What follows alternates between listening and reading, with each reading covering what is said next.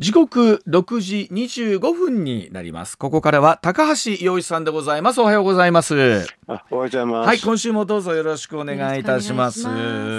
い、よろしくお願いします。まずはこちらからです。自民党安倍派、二階派、岸田派が派閥解消を宣言、その裏に隠れた動きとは。自民党の政治資金問題を受けて岸田総理はじゅうはちにち、岸田派の解散検討を表明いたしました。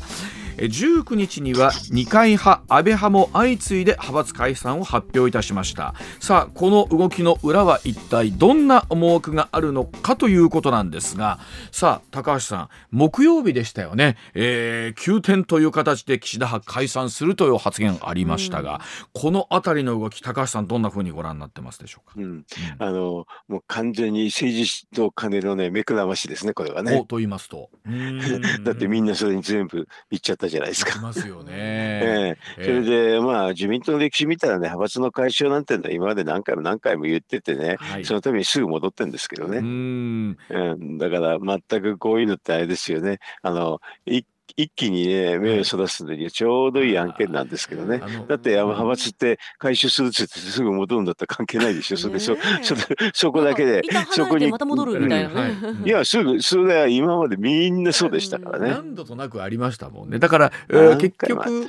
おっしゃったように、えー、一旦その解散するぞって言うんですけど、それがすべての根幹を何か解決するもんかっていうと決してそうじゃないわけですもんね。えー、全然関係ないですよ、これね。ね、なんかチーム分けもう一回し直すぞみたいな感じもう一つあったのが、だってさんにん寄ればね、派閥はにこできるっていう。そうですよ、ね、でそんなのあと ど, ど, どこの組織もこういうのってあるじゃないですかね。えー、でそんな中で、その例えば解散を表明する派閥もあればですよ、今、まあ、残ってる派閥もあって、その中でいう と,、えー、と麻生派の麻生さんが随分怒ったってお話もお話ありますけど、うん、まあまあ、このあたりの真相どうなんでしょうね。政治家っていうのはね、うん、あの政治家の判断っていうのはそのままじゃなくて額面通り受け取れない典型ですけどね、うん、あの安倍派と二階派と岸田派は一応解散するって言ったんですけれど、はい、まあ、麻生派と茂木派は解散しないっていうことですよね。はい、うん、であの岸田派と麻生派っていうのはもともと同じ宏池会でして、はいはい、それであのまあ、別れたってだけですからね。それで麻生さんは別れたから ず, ずっとその合わさって大宏池会っていうのをずっと言ってた人ですよね。うんうん、それで岸田派がいなくなってなくなったら、はい、その岸田派の人ってどこ行くかってみんな麻生派に行くに、多分そうですよ。もともとは一緒のところだった、一緒だったから、はい、えー、だから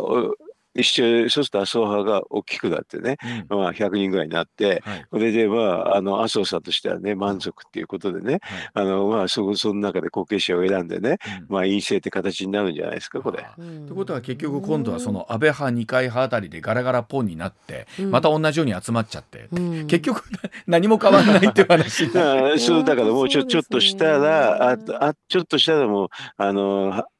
なんかな、派閥っていうのはあの解消って言ってたのがね、みんなすぐ忘れますからね。だって岸田さんってほら、一時岸田派を離れるっていう話が、この話が出た時にありましたよね。もともとの政治意識の話があって、ああのもうはっきり言ってだからすごいデタラメやってるんですよね、みんなね。そうですよね。えっとね、うん、あのこれ何年前だったかな、リクルート事件っていうのがあって、はい、せんきゅうひゃくはちじゅうきゅうねんだったですかね、はいはい、その時に政治改革っていうのがあって、はい、あの対抗ってあって、それで、まああの、率直に言うとね、えーと、総理になったら派閥離れるってことだったんですけどね、はい、あのこれ麻生さんと岸田さんって両方とも離れてないんですよね。はい、だから派閥大好きなんですよ。派閥大好き人間だから、うん、だから今回だからね、あの麻生さん怒ってるんだけど、いやあのしめしめって要は岸田よくやったって感じだと思いますよ。結局は最終的にはうちうちに取り込むんだぜこれでというね、布石ができたのか。まああのなんとなくも世間はね、派閥解消って筋にねにぎわだけど、うん、まあこんなのすぐすぐ戻るに決まってて、うん、だからもうあの自民党の関係者の中だってね、うん、あの自然と人が集まるよなんてあ人が何人かでは集まるに決まってんじゃないかという人平気でいるし、うん、はい、あ, あとはあれですよね、福田あ福田達夫さんってね、うん、あのこれあの安倍派の人ですけどね、はい、あの福田ややあの武雄さんっていうのが、まあ、そのおじいちゃんが、はい、あれですよ安倍派を、まあ、清和圏っていうのを作ったんですけどね、もともと福田赳夫さんってあの派閥作ってるんだけど派閥解消論者ですからもうむちゃくちゃなんですけどね、そしたら、ま、孫はね、うん、あのもうそれじゃ早速新しいあの集団を作るなんてもうすぐ言っちゃってるからもう孫のは孫は全然もうあれですよね、そのあの何もあのなんていうかな、その矛盾かなんかをもう無視してもう派閥大好きっていうのがもう本当に表に出ちゃってますね、まあ、結局これを機にまた新しい派閥のなんか、うんができる、ね、ものになっちゃったってことなんでしょうけどさあ、あのそれでいうと高橋さん本筋の方というかね、その政治資金問題を受けて今後まあどんなふうにこのルールを作っていくのかっていうことなんですけど、あの先生と笑っちゃうのはね、うん、要するにみんな派閥の話一生懸命になるからそのルールを作っていく方のエネルギーがなくなってますよ。はあでしょ、それでもやっぱり我々見なきゃいけないのはそっちの方ですもんね。べ、べ、べきだ論、べきだ論ってね、うん、言えばね、えーと、今回どうですかね、あの、えーと、えー、と会計責任者って言って、はいはい、まあ、あれ秘書が秘書がっていうのと一緒ですよね。会計責任者がおる方なんだ俺は知らねえってみんな言ったでしょ。はい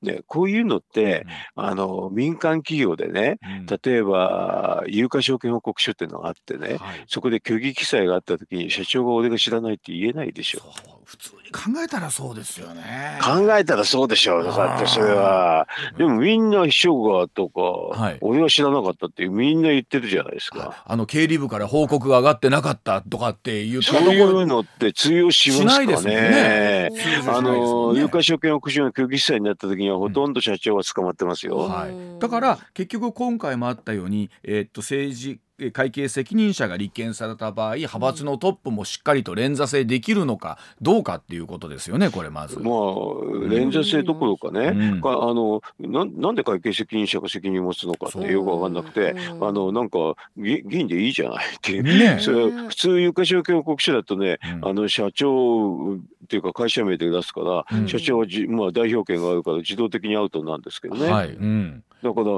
そういうのが普通なんじゃないですか。トップの方がやっぱりあのこれねみんな忙しくてできないって言うんだけどそんなのどこの組織も一緒でしょ。だからトップの方は責任だけ取るってそれだけにいるそのためにいるんだからこれねあの、うん、高橋さんおっしゃっていただいてるお話ってこう皆さん疑問に思ってて、うんうんうん、どうして検察はそこまで突っ込んでいかないんだっていうあそれは法律がそうじゃないからなんですよ。法律が会計責任者っていうのがあって、うん、そこで責任を取らせる会計責任者って名前書いてあって、うん、だから言ってみると有価証券報告書でね、うん、経理部長が責任取るって形になってるんです、はい、今の法律は、はいうん、でも経理部長もありえないですね。そうですよね。だからこれ法律を直してあれですよね、うん、あの会計責任者でなくしてこれはだからあの社長員っていうかね、うん、あの国会議員の人があの責任会計責任者になれって言えば終わりですけどね、うん、そうですよね。あのパーティー券を買った人の名前も今までにじゅうまんえんこれ例えば野党からはごまんえんでいいんじゃないかみたいな話とかも出てこういう話ってはっきり言ってねあんま本質的じゃないんだよ、うん、だからね、うん、最終的にはだからこの会計責任者を、うん、あの与野党ともにね全部国会議員にするのが一番簡単ですよ。でこれ立件されたこの会計責任者どんな心境なんでしょうね。いやそれはね秘書が秘書がでってね、まあ、もうあれですよ気分悪いでしょ正直。反対やったらえ俺みたいな。まあでも、ね、後でね後でもうねあまあこれ形式違反みたいだから後でもう全部面倒見てくれから黙ってるってだけですよ。だからねあのねほとん本当にね関係ない話をね、はい、みんなまぶされてねそれで、ねうん、にじゅうまんえんがどうのこうのとか言って、うん、あのそういうのまずらされてんだけど、うん、あまあ誰が責任取るかだけの話ですからね。 そ, そこをしっかりしてれば、うん、あ, あと後ろの金額云々というのはもう、うん、ど, まあ、どうこうという話じゃないですよ、ね、だってあのにじゅうまんえんがごまんえんになったところで別に関係、うん、で会計責任者のままだ今のままだったら、うん、その秘書が秘書だけがとあの捕まっておしまいじゃないですか、うん、会計責任者が国会議員だったらちゃんとそんななんかややこしい裏金みたいなことにはならないですもんね。あだから普通の例えば有価証券報告書ってあの民間企業が出すやつあるでしょ、うんうん、あ, あんなのでいや経理部長がやってて社長で俺は知らなかったって通用するわけないじゃないですか。それはだから、うん、そのまま代表権がある人に言っちゃうわけでね、うんうん、だからこれは代表権のない責任者が責任を取るっていう法律の問題ですよ、ね、でそこのところをしっかり法律をもう一回作り直さなきゃいけないんじゃないかと。あの高橋さん、これ例えば今回、まあ、内閣支持率読売新聞朝日新聞と出てやはり横ばいというところであるんですけど、さあどうでしょう、今後政局ということを含めて国会始まりますけれども、どんなふうになっていくんでしょうかね。うんうん、だからこれあの野党の方もね、あのうんはい、もうこの秘書が秘書がっていうのをはっきり言っても昭和の時代の話で聞き飽きたと聞き飽きたと思うんですけれど、はいはい、これ野党の方がまともに言わないんですね。やっぱり自分たちも嫌だから、はいはいまあ、今証人喚問を、ねえー、求めていくみたいなところまでありますけども、もうつまんないんだよね。証人喚問なんか法律変えた方がいいじゃないですかこれ、はい、要するに普通の民間のみでね、はい、あの出したらそのトップが責任を取るってこれだけですよ、うんね、あの結局その法律がしっかりできるかどうかっていうところを我々見ていかなきゃなんないってことですよねこれね。そうです ね, ねだから、うん、あの書面会なんかどうでもよくてね、じ実態解明もどうでもどうでもいいっちゃいけないけど警察がやってんだけど、はいうん、あれじゃないですか、その会計責任者を全部国会議員にするってだけで簡単で終わるじゃないですか。はい、じゃあそれがしっかりこうその項目に入るかどうかっていう法案入るかどうかというところを見ていかなきゃなんない。はいそうですね、えー、では続いてこちらでございます。時刻ろくじさんじゅうろっぷんになります。さあ日経平均バブル後最高値を更新です。さんじゅうよねんぶりに史上最高値更新するんでしょうか。朝日新聞デジタルによりますとじゅうくにちの東京株式市場で日経平均株価よんえいぎょうびぶりに反発いたしまして さんまんごせんきゅうひゃくろくじゅうさんえんにじゅうななせんで終えまして、バブル期のせんきゅうひゃくきゅうじゅうねんにがつ以来およそさんじゅうよねんぶりの高値更新いたしました。まあ、好調が続く日経平均なんですが、さあせんきゅうひゃくはちじゅうきゅうねん年末に記録をいたしました史上最高値 さんまんはっせんきゅうひゃくじゅうごえんはちじゅうななせんを超えるのかどうかというところ注目されていますが、さあ今年に入って上昇基調なんですけれども、このあたりの動きを高橋さんどんなふうにご覧になってますでしょうか。うんまあ、そのさんじゅうねんまえを超えないっていうこと自体がちょっと驚きなんですけどね。普通に、はいまあ、経済政策してると、はいまあ、株価上がっていくんですけどね、うんうん、だからあの、まあ、あの安倍政権以降に、はいまあ、せんきゅうひゃくじゃなくてにせんじゅうさんねん以降は、はいまあ結構経済政策まともにしてて、それで安倍菅岸田って、まあ、大体同じような政策してるんでね、はいうんうん、上がっていって、で安倍菅の時には、はいまあ、消費税にかいやってにかいを、うんまあ、これ民主党政権が、うんはい時に仕組んだんでやらされなかったんで、はいはいうん、それであとコロナがあったんでね、はい、あのやっぱりさん発食らってたらね、えー、なかなか結構大変だったの。それでもまあそこそこ上がったんですよね、うん、それででも今はもうそれも全くないから、うん、これ結構よっぽど足引っ張るやつがいない限り、まあ、普通にやると上がりますね。えー、それこそだからにせんじゅういちねんなんてきゅうせんひゃくはちじゅうさんえんとかですからね、うん、と, んとんでもない時代でしたよね。だからまあ普通にやってれば上がるんですけどね。だからその回のぐらいの話なんで、はい、あのさんじゅうねんぶりがなんて言われたってちょっとさんじゅうねんじゃどうして下か下になってたのっていうことぐらいですよね。で高橋さんそのお話の中でね、例えばバブル経済は良くないとか、えーえー、バブルのせいでその後経済悪くなったっていう、まあ、そのバブルはある悪論、うん、バブルって別に、うん、あの経済指標を考えると、経済指標っていうのは失業率とインフレ率で大体あの全体の経済指標って読めるんですよ。はい、それでバブルの時の失業率ってまあ にパーセント ぐらいでね、にパーセント ぐらい、はい、インフレ率っていうのは、はい、まあさんぐらいですよ。あ、それ さんパーセント、はいうん、こ, こんなの全然どこが悪いんですかね、おしまいですよ。なんかこれで、うん、なんかあぶ金儲けしてけしからんだとかいう言い方を随分してて、うん、それでバブル潰そうとか言って、うん、そういう動きがものすごく多かったんですよね。うん、高橋さんそのバブル絶頂期に大蔵省いらっしゃったんですよね。あだから な, なぜね、えーはい、あのバブルになってるかって実は知ってました。私は、はいはい、あのただただ簡単でしたけどね、これはね、はい、あの税制上のなんかちょっと抜け穴があってね、それを使った金融商品があったってそれだけでした。はいえー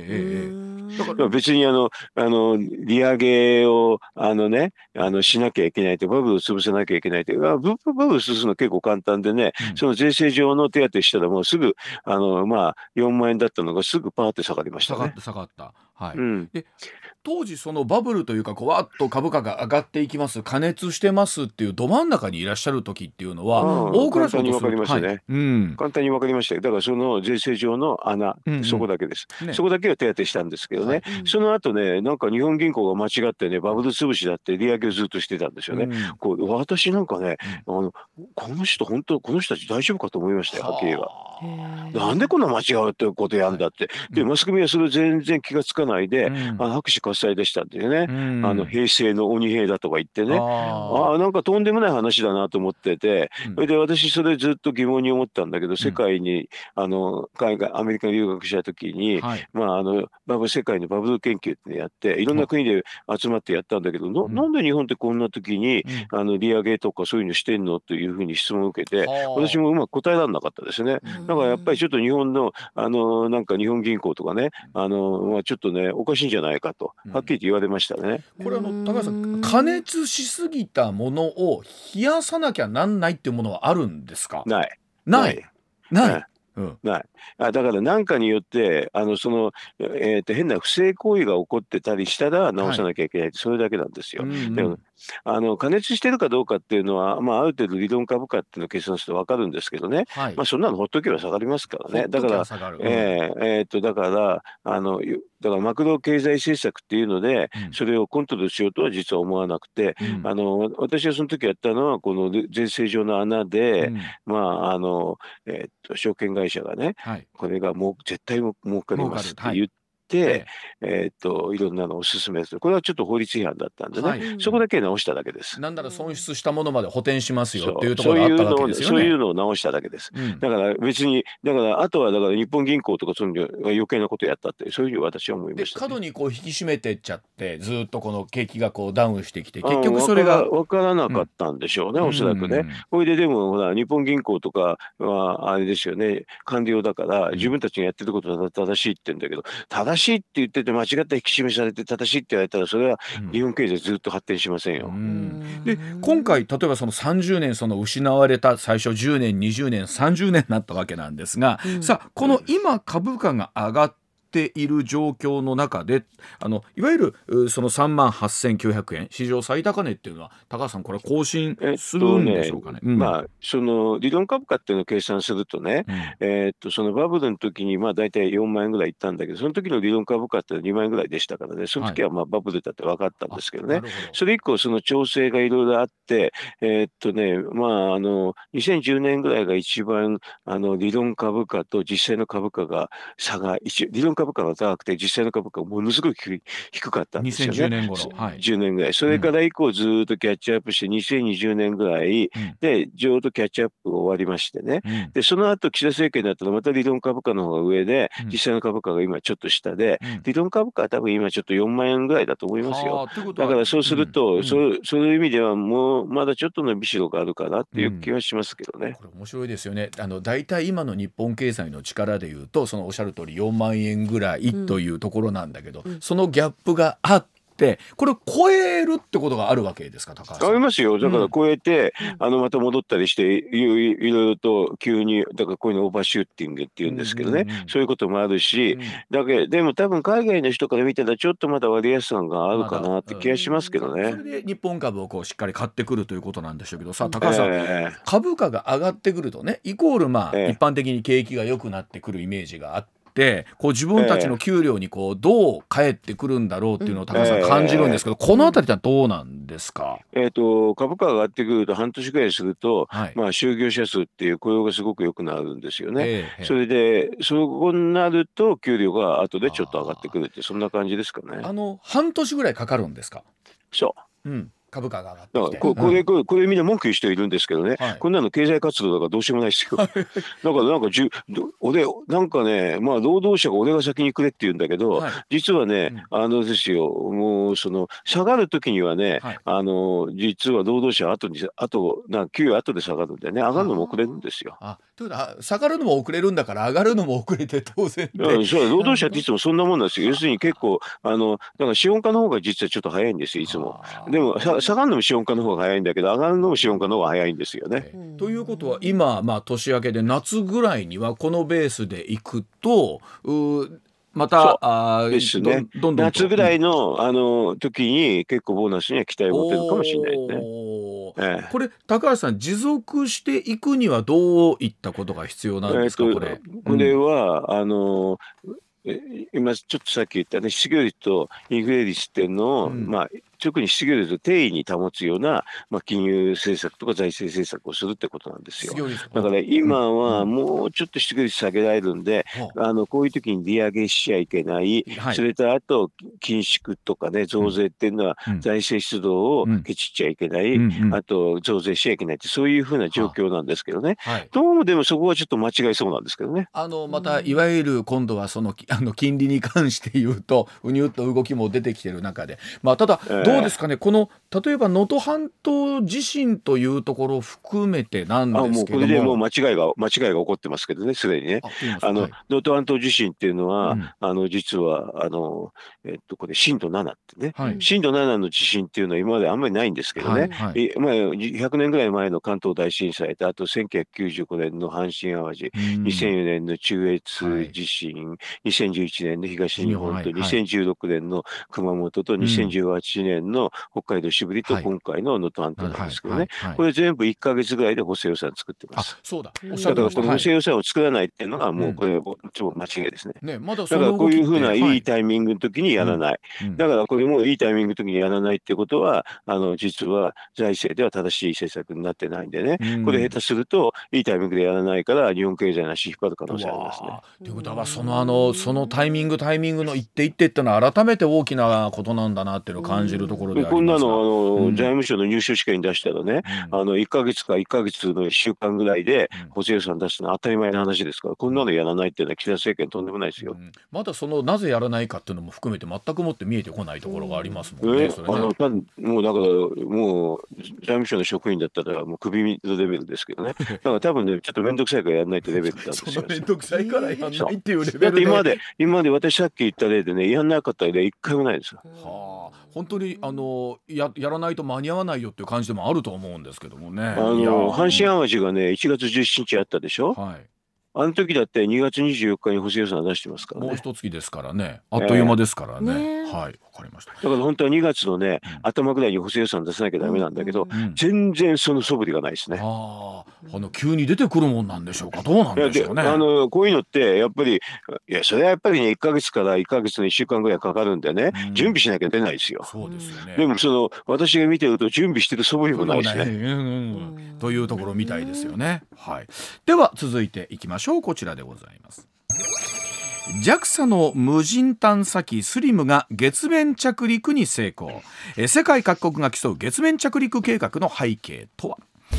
ジャクサ によりますとスリム日本時間のいちがつはつか月面着陸に成功いたしました。え探査機はですね着陸後の通信は確立しているようなんですが太陽電池が電力を発生していない状況で確認作業を進めています。日本ではこれ初めての月面着陸となってせんきゅうひゃくろくじゅうろくねんの旧ソ連とアメリカにせんじゅうさんねんの中国にせんにじゅうさんねんのインドに続いてこれ世界ごかこくめとなりました。この無人探査機スリム計画なんですが ジャクサ が将来の月惑星探査に必要なピンポイントの着陸技術と、えー、そして小型で軽量な探査機システムの実現を目指すということなんですがさあ高橋さんこのまずは日本の月面着陸成功どんなふうにご覧になってますでしょうか、うんうん、いやまあ嬉しいですね。嬉しい、うん、高橋さん、えー、宇宙少年だったそうですもんね。ああだってあのほらアポロの、うん時代ですから私は あ, あの時がおいくつぐらいですか。アポロの時、うん、えー、っとね中学生だった一番ワクワクする頃に見てたわけですね。いち、にねんだったからものすごくワクワクして見てましたからね。当時あれですか高橋君はあの月面というか宇宙探査のなんかそういう風な方向に進もうみたいなのはなかったんですか、うんうん、それはもうロケットとかね、はい、あの花火ばらして、はい、あの自分でロケット作ったりとかもう大変でしたよ。今か今考えるともう超危険ですよあの花火話でやったらなんかちょっとやばかったですね。あれ間違ったら大変なことになってましたね。本当ですね。 そ, その時その ジャクサ というかそういう宇宙開発の方に向かって進路決めようとかっていうのはなかったんですか？ ジャクサ 行こうとか ナサ 行こうとか、このガキの時から ジャクサ というのはなかったですからね。そうですね、はいはいうん、でもまあロケット作りたいって思ってたから自分で作っちゃったわけですからね。あの改めてちょっと今回の計画の流れっていうのをちょっと西村さんから聞いてみましょうか。はいはい、スリンは去年くがつに エイチツーエー ロケットよんじゅうななごうきで鹿児島から打ち上げられました。うん、じゅうにがつにじゅうごにちには月を周回する軌道への投入に成功し、うん、その後月に向かって段階的に降下していました。はい、スリムは目標着陸地点への誤差を他の国のじゅうぶんのいち以下となるひゃくメートル以内に抑えるピンポイント着陸を実証する計画でして、はいはい、降りられる場所に降りるのではなくて、うん、降りたい場所に降りる技術開発として注目されていました。うんうんうん、今後は月面の岩石の分析などを行う予定です。一方月への有人着陸を目指すアルテミス計画では、うんはい、少なくともふたりの日本人宇宙飛行士が月面活動に参加する方向で調整が進められておりまして、うん、今回の成功は日本の月面開発に向けた大きな一歩となるということです。まあ、高橋さん、ここにまあ日本がこういった形で世界ごかこくめとなったわけなんですが、さあこの意味みたいなものっていうのはどういうふうに考えていけばいいんでしょうかね。まあね、あの、うん、私から思うとね、あの宇宙は探索するのが当たり前ですからね。こんなのね理由なんてねないだろうと、まあ、とにかくもう、ね、そこにフロンティアがあるからだとしか言いようがないんですけどね。ねえーうん、やっぱりフロンティアに挑戦しなくなったら人じゃないですよと、私はそんな感じなんでね。うん、もうなんか理屈がなくて目の前に宇宙があるからっていう理屈ぐらいしかないですね。と, とはいえ、えっとまあ、探査することで、えー、いろいろと我々の現実の生活も含めてですけどもプラスになることってのがあるわけですよね。山ほどいろんなあの技術が、うん、あの宇宙からはあってね、うん、あのノート型パソコンとかね、携帯カメラとかね、はい、それとかあとフリーズドライ食品とかワイヤレスヘッドホンなんかみんな宇宙からという技術ですよね。その技術を開発することで日常生活にも汎用されてきてる。うん、そうそう、私が言ったのみんな日常で使ってますよね。はい、そんなのたくさんありますよ。あ、まあ、あともうちょっとせこい話すると、うんまあ、金, 金属が、はい、あの宇宙にはたくさんあってね、はい、えー、とあと、まあ、惑星っていうのは金属の塊があって、うん、溶鉱炉なしでねもうすごい純度の高いのが、まあ、結構取れるっていうのは分かってるんで、だから、まあ、月面もそうですし、あと他の小惑星ね、うん、なんかの探査すると、まあ、それをも持ってくればもうあのすごいきあのき、まあ、レイヤーメタルもそうですけど、はい、いや金属の山が山ほど、まあ、あれですよ、入手できるってことですよ。はあ、で今までその地球上ではなかなかその掘り出すのは難しかったものっていうもの、そうですね、はい、でもあの宇宙ではね、あのその星ができるときにそういうのがもう固まってるってのは分かってますからね。え エム 型惑星って言うんですけど、これもうメタルだけのやつなんでね、だからそういう、うん、そういうのをあの将来は多分地球がなくなったらそこから持ってくんじゃないですかね。はあ、まあ、あの我々が生きてる時代ではないんでしょうけれども、もう何百年先にはそういったという話になるんでしょうか。うん、はあ、あの本当にそれで言うと確かに魅力的な世界であるんですが、お知らせ挟んでさらにお話を伺ってまいりましょう。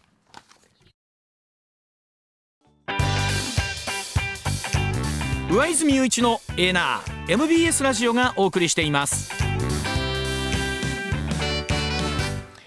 時刻まもなくろくじごじゅうきゅうふんになります。高橋さんにお伺いする話題、続いてはこちらでございます。公務員不足急速に悪化、その対策はどうでしょうか。毎日新聞によりますと、よんじゅうななとどうふけんがにせんにじゅうさんねんどに実施いたしました職員の採用試験で、採用予定数を満たす合格者のすべての職種区分で確保できたのは大阪府と兵庫県にとどまりまして、よんじゅうごのとどうふけんで採用予定数割れが生じていたことがアンケートで分かったということで、さあ高橋さん、地方では公務員不足というのが、まあ、問題になっているということだそうなんですよね。まあ、高橋さん、僕なんかあのしょうわよんじゅうよねんの生まれで今 50, よんまもなくごなんですけど、うちの父親とか母親なんかは、えー、もうやっぱりまだ子供の時はね、えー、もう公務員になれと、うん、いうふうながこうトレンドの時代だったんですけど、今随分変わってきてるんでしょうね、そのあたりはね。まあまあ結局なんていつもこうなりますけどね。あ、そうなんですかね。えーえー、だからまああのまあに日本の公務員ってでも世界で比較すると、えー、あの世界の国で比較するとですね、うん、あの人口あたりの数はすごく少ないんですよ。はい、でもね、あの人口後のあたりの数は少ないんだけど、はいはい、あのね給料はねものすごく高い方なの。あ、ね、日本の公務員高い方なんですか？高いです。あとね、もう一個の特色は、ね、女性がすごく少ない。それで あ, とあともう一個の特色ね、ちょっと皆さん驚かれるかもしれないけど、学歴が低すぎる。えー、あ、そうなんですか。ね、うん、あの普通の国の公務員ですとね、まあ、国家公務員なんかもそうだけど、うん、博士とか修士がすごく多いんですよ。うん、日本っていないから、もうあの学卒ですよ。はい、そうです。だからもうはっきり言ってもう低学歴ですね。大学卒業は低学歴なんですね。あ、ものすごい低学歴です、はい、あの国際的に見ると。あ、そう。あの、うん、例えばね、そのキャリアとかいわゆる官僚の死亡者も減ってるということで、にせんにじゅうさんですね。はい。あの減ってるのはね、うん、あの要するに天下りが少なくなったのとね、うん、あとね以前ですとね、キャリアは全員留学さできたんですよ。はい、で留学できてすぐ辞めちゃうやつ結構多かったんですけどね、あのさそういうそういうふうにすぐ辞めちゃうやつに返還をするようになったから、返還をも求めるようになったからです。そ, そうなんですか。えー、留学したら戻ってきたら何年かは働かなきゃいけないとか、そういうこと。そう、留学して辞めるやつは結構多かったですね。うーん、これどうなんですか、やっぱり魅力的でない。魅力的でね、どこの国にもそんなもんですよね。だからね、あのもう、もうちょっとちょっと変わってんのはね、はい、あのだからあの低学歴で呼吸なんだけど低学歴で人数少ないってやつだから、うん、中途採用増やせばいいんですよ。はあ、中途採用ってのやってるんですか？やってませんよ、ほとんど。だって年功序列みたくなってるから、ね、やりにくいですよ基本。はい、だから中途採用って他の国は結構当たり前ですけどね、うん、そういうのを や, やればもうちょっと補えると思いますし、で、うん、そもそもそもね、あのそんな国家公務員が優秀な人が集まんなきゃいけないっていう国っていうのはあんまりないですよ。ああ、そうなんですね。だって公務員だから民間に優秀なら民間に行ってくれっていうのが普通ですから。はあ、でもとはいえその国家公務員の人たちにはある程度そのおっしゃったような高い学歴というのは求められるわけなんですね。うん、まああの、うん、高い学歴でだから日本は給料高いから、うん、もうちょっと高い学歴の人集めないとちょっとペイ、うん、なんていうかな、あのついつま合わないんじゃないですか。はい、あのおっしゃるように、あのそれこそ東大卒業してね、えー、財務省大蔵省の官僚になるのかメガバンクの社長になるのかって言った時に、その給料の差ってのはかなり民間とはありますもんね。うん、つまり結構結構結構公務員は給料高いから、うん、あんまりないですよそれは。あそこまでないですか。えー、だからあの要はね、公務員が給料安いとかね、結構ねそういうね公務員の話でね、でね、あのなんかブラックだとかね、はい、そうそうそう、なんかねすっごいねイメージで間違ったイメージがすごく私は多いよね、思いますね。どうなんですか実際にブラックブラックなんかあるわけないじゃないですか。だってあんなもんはあのなんかみんな大気だって言ってね、はい、あんなので自民の残ってるなんていうのはありえないですよ。うん、あのだってね、あの全員が質問の当たるわけじゃないから、うん、だから普通連絡先待機って言ってどこでもね待機してればいいんですよ。それをね、うん、なんかね借地定規にね役所で待機してるやつはいるんですよ。そういうその容量の悪いやつがね、はいはい、そいつらが結構ブツブツ言ってるってだけですよね。これ高橋さんは普通に帰ってたんですね。うちうちにうちにいましたよ。だって連絡タクシー上げだから、あのうちからなんか連絡があってね、ああ当たったよっていうから、それだったらそれうちから出れば間に合いますから、うん、だからしかも全員が全員質問当たるわけじゃないし、そんなの当たるわけないじゃないですか全部が全部それで全部残ってるなんてありえない。あの時々だからね容量の悪いね上司がいてね、うん、そういうのがいて、そういうところであのに下に行くとね、うん、あのなんかね残ってなきゃいけないって言って理不尽な思いをすると、そういう人たちが思いっきりいろいろと変な話をするっていうのは私はそういうイメージで見てますけどね。例えば公務員と、と特に国家公務員の人たちフラットに話を聞いた時にブラックだって思ってる人は実はそんな多くないんじゃないかってことで、大げさに言うから別にブラックだと思われても有利だからね、うん、そういうふうに言うかもしれないけど、実際問題そんなね何年中残業してるわけじゃないしね。これでも地方公務員のいわゆる、うんえー、定員割れっていうことを考えると、これ地方はどうでしょうね。それはもうちょっと採用を普通にすれば定員割れっていうのはないと思いますけどね。だってあの国家公務員だってあのすごく採用なんていうかな、受験者数減ったっていうけど、いちまんごせんにんろっぴゃくにんぐらいまだいるんですけどね、ね、はい、大体あれろっぴゃくにんぐらい取れば OK ですからね、はい、そんなの全然間に合いますよね。それは中国民一緒なんですよ。だからそれね、普通に採用しないでちょっとね、うん、あのなんか手控えちゃったって、そう、そういう感じが私にはしますけどね。あ、もっと普通に採用活動をやれば定員割れ、うんうん、あと中途採用を増やせばね、はい、まあ取れるのは取れますよ。ちょっとそうやってちょっと大げさに言ってるんですよ、うん、こういうのって、うん、あの国家公務員の皆さんとは確かにおっしゃった通り、バッと同期に入賞して誰がねこうトップになっていくのかっていう中で、中途採用ってなかなか確かにピンとこないっていうところあるわけなんですね、うん、あの中国公務員もね今ね、あの氷河期の人たくさんいるから、そう、そういうところで取ればいいんですよ。やってらっしゃいますよね、自治体によってはですけど、ね、そのやってるっていうことはもうポチポチだから、人数が少なすぎるんで、そういうのドバってやればいいだから、一人とか二人とかですもんね。 そう、そういう、それをね、だからね、またマスコミでやってますやってますって、なんか数ちょっと考えてくれよと思いますよ。ある程度やっぱり予算があるっちゃ、もちろん国家公務員の皆さんですからあるんでしょうけれどもね、あのさ、じ、ね、いわゆる人件費としてのっていうのはどうなんでしょうね。うん、え予算は、はい、ああの定員ぐらいにあって、えー、であとそもそも高級なんですから、世界で比較すると、うん、だから中途採用をやればね、うん、たくさん来ると思いますよ。もうちょっと中途採用の枠増やしてもいいなっていうのは、確かにおっしゃるように氷河期のメンバーとかも多いわけですもんね、うんうん、えー、それで、えー、っとじゃあ今世の中に言われている公務員はブラックだというのは、えー、高橋さん、そんなにブラックじゃないよっていうことでいいんですね。それを大げさに言うして大げさに取り上げるっていうのはありますけれど、そんなみんながみんなそんな遅くまで働いてるわけないじゃないですか。あのどうしてもあの夜中にほらね、省庁の前でタクシーで、うんうん、えー、行ってる人とかのイメージがすごい強い、意味のない人が残って意味のないことやってると思いました。えっと、意味のないスタンバイのところにピッと焦点が当たっちゃうとあのそればっかりが浮き立って見えるということで、分かりました。まあ、あのおっしゃるように中途採用というのはもうちょっと考えていいのかなという、うん、というところでございました。はい、じゃあ高橋さん、また来週もよろしくお願いいたします。はい、ありがとうございました。どうも失礼いたします。はい、はい、上泉雄一のエーナー エムビーエス ラジオがお送りしています。取れたてピックアップニュース、こだわりの朝どれニュースをご紹介、はい、まずはこちら。能登半島地震の発生から今日でさんしゅうかんとなります。石川県はほぼ全域が断水しているむっつの市と町の水道について、復旧の時期の見通しを発表しました、はい、輪島市などよっつの市と町がにがつまつからさんがつ末、うん、珠洲市は一部でにがつまつから仮復旧し、順次、順次拡大します、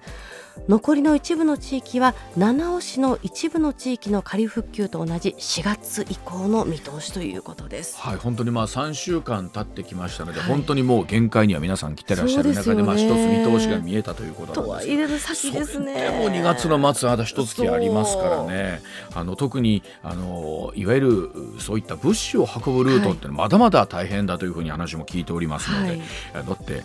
一部地域ではしがつ以降でしょう、まだにかげつさんかげつですからね、はい、ね、うん、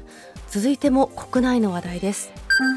今週はこの冬一番の寒気が流れ込むため、能登半島地震の被災地をはじめ北陸地方、近畿地方や中国地方でも大雪への備えが必要です、はい、明日以降、普段雪の少ない近畿中部や近畿南部でも山地を中心に大雪となり、うん、はい、平地でも積雪となる恐れがあります、うん、また大雪により交通機関などに影響が出る恐れがあるということです。あの特にやっぱりね、あの都心部というのはやっぱりどうしても雪に弱いですからね、はい、あのこの天気だけはある程度予測できるところありますので、備えておきましょう、はい、続いてはこちらです。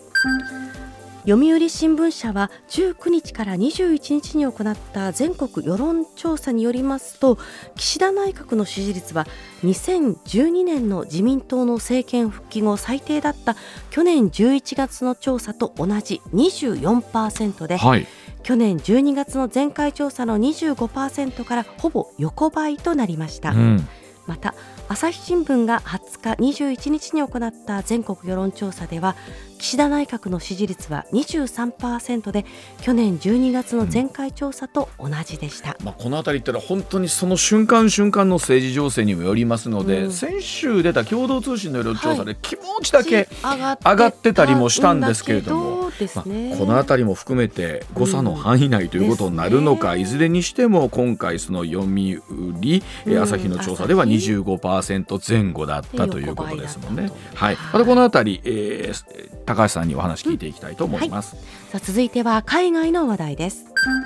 北朝鮮のメディアがロシアのプーチン大統領が北朝鮮を早い時期に訪問する用意を表明したと報じました、うんプーチン大統領の訪朝が実現すればにじゅうよねんぶりで、うん、北朝鮮は朝鮮半島情勢をめぐりロシアと緊密に協力していくと強調しています、まあ、あロシアの大統領選挙もさんがつという中でね、前回は北朝鮮からあロシアへという話もありましたから、うん、さあ本当にこのに国間というのがかなり密になっているということですよね、うんはいうん、さあ続いても海外の話題です。秋のアメリカ大統領選挙に向け、野党共和党から立候補を表明していたフロリダ州のデサンティス知事がにじゅういちにち、自身の エスエヌエス にビデオメッセージを投稿し、選挙戦から撤退することを明らかにしました、はい、デサンティス氏は保守色の強い政策を次々と打ち出すとともに、知事としての実績をアピールし、一時はトランプ氏の最大のライバルとも言われましたが、支持率が伸び悩んでいたということです。いやこれ驚きでしたね。本当今コメントにあった通り、えーあのね、トランプさん云々という前はこのデサンティスさんじゃないかという話まであったぐらいだったんですけれども、うん、あのここに来て早くも撤退ということで、いかにトランプさんのやっぱ勢いがすごいのかということですよね、はい、本当ですね、うんさあ続いてはスポーツの話題です。プロ野球楽天の田中将大投手が昨日仙台市内で契約を更改しました。記者会見で本人は金額について明らかにしませんでしたが、はいうん、球団幹部によりますと、減額制限を超える よんじゅうごパーセント ダウンとなるにおくせんごひゃくまんえんダウンの年俸におくろくせんまんえんプラス出来高払いで公開したとみられます、はい、あのその前も大幅ダウンだったので、えー、このにねんかんでよんおくほどっていうところでもあるんですけど、はい、ただあのそれでもね、えー、年俸におくろくせんまんプラス出来高ということですから、今までの実績含めてということなんですが、はい、本人はまだまだやれるとおっしゃってますからね、はいはい、さあ最後は訃報です。電撃ネットワークの南部虎田さんが一昨日脳卒中のため亡くなっていたことが分かりました、はい、昨日グループの公式 エスエヌエス が公表しました。ななじゅうにさいでした、うん所属事務所によりますと、後日ファンも含めたお別れ会を開催する予定だということです。あの本当に特に電撃ネットワークさんのあの体を張った芸というのはですね、うんうん、日本以上に海外での評価が非常にね、えー、高くて世界ツアーもなさったぐらいなんですが、あのエスパー伊藤さんが先日亡くなったことに対して随分ショックを受けておられたということだったんですが、えーまあ、そういうとも驚きですよね、こちらもね、はい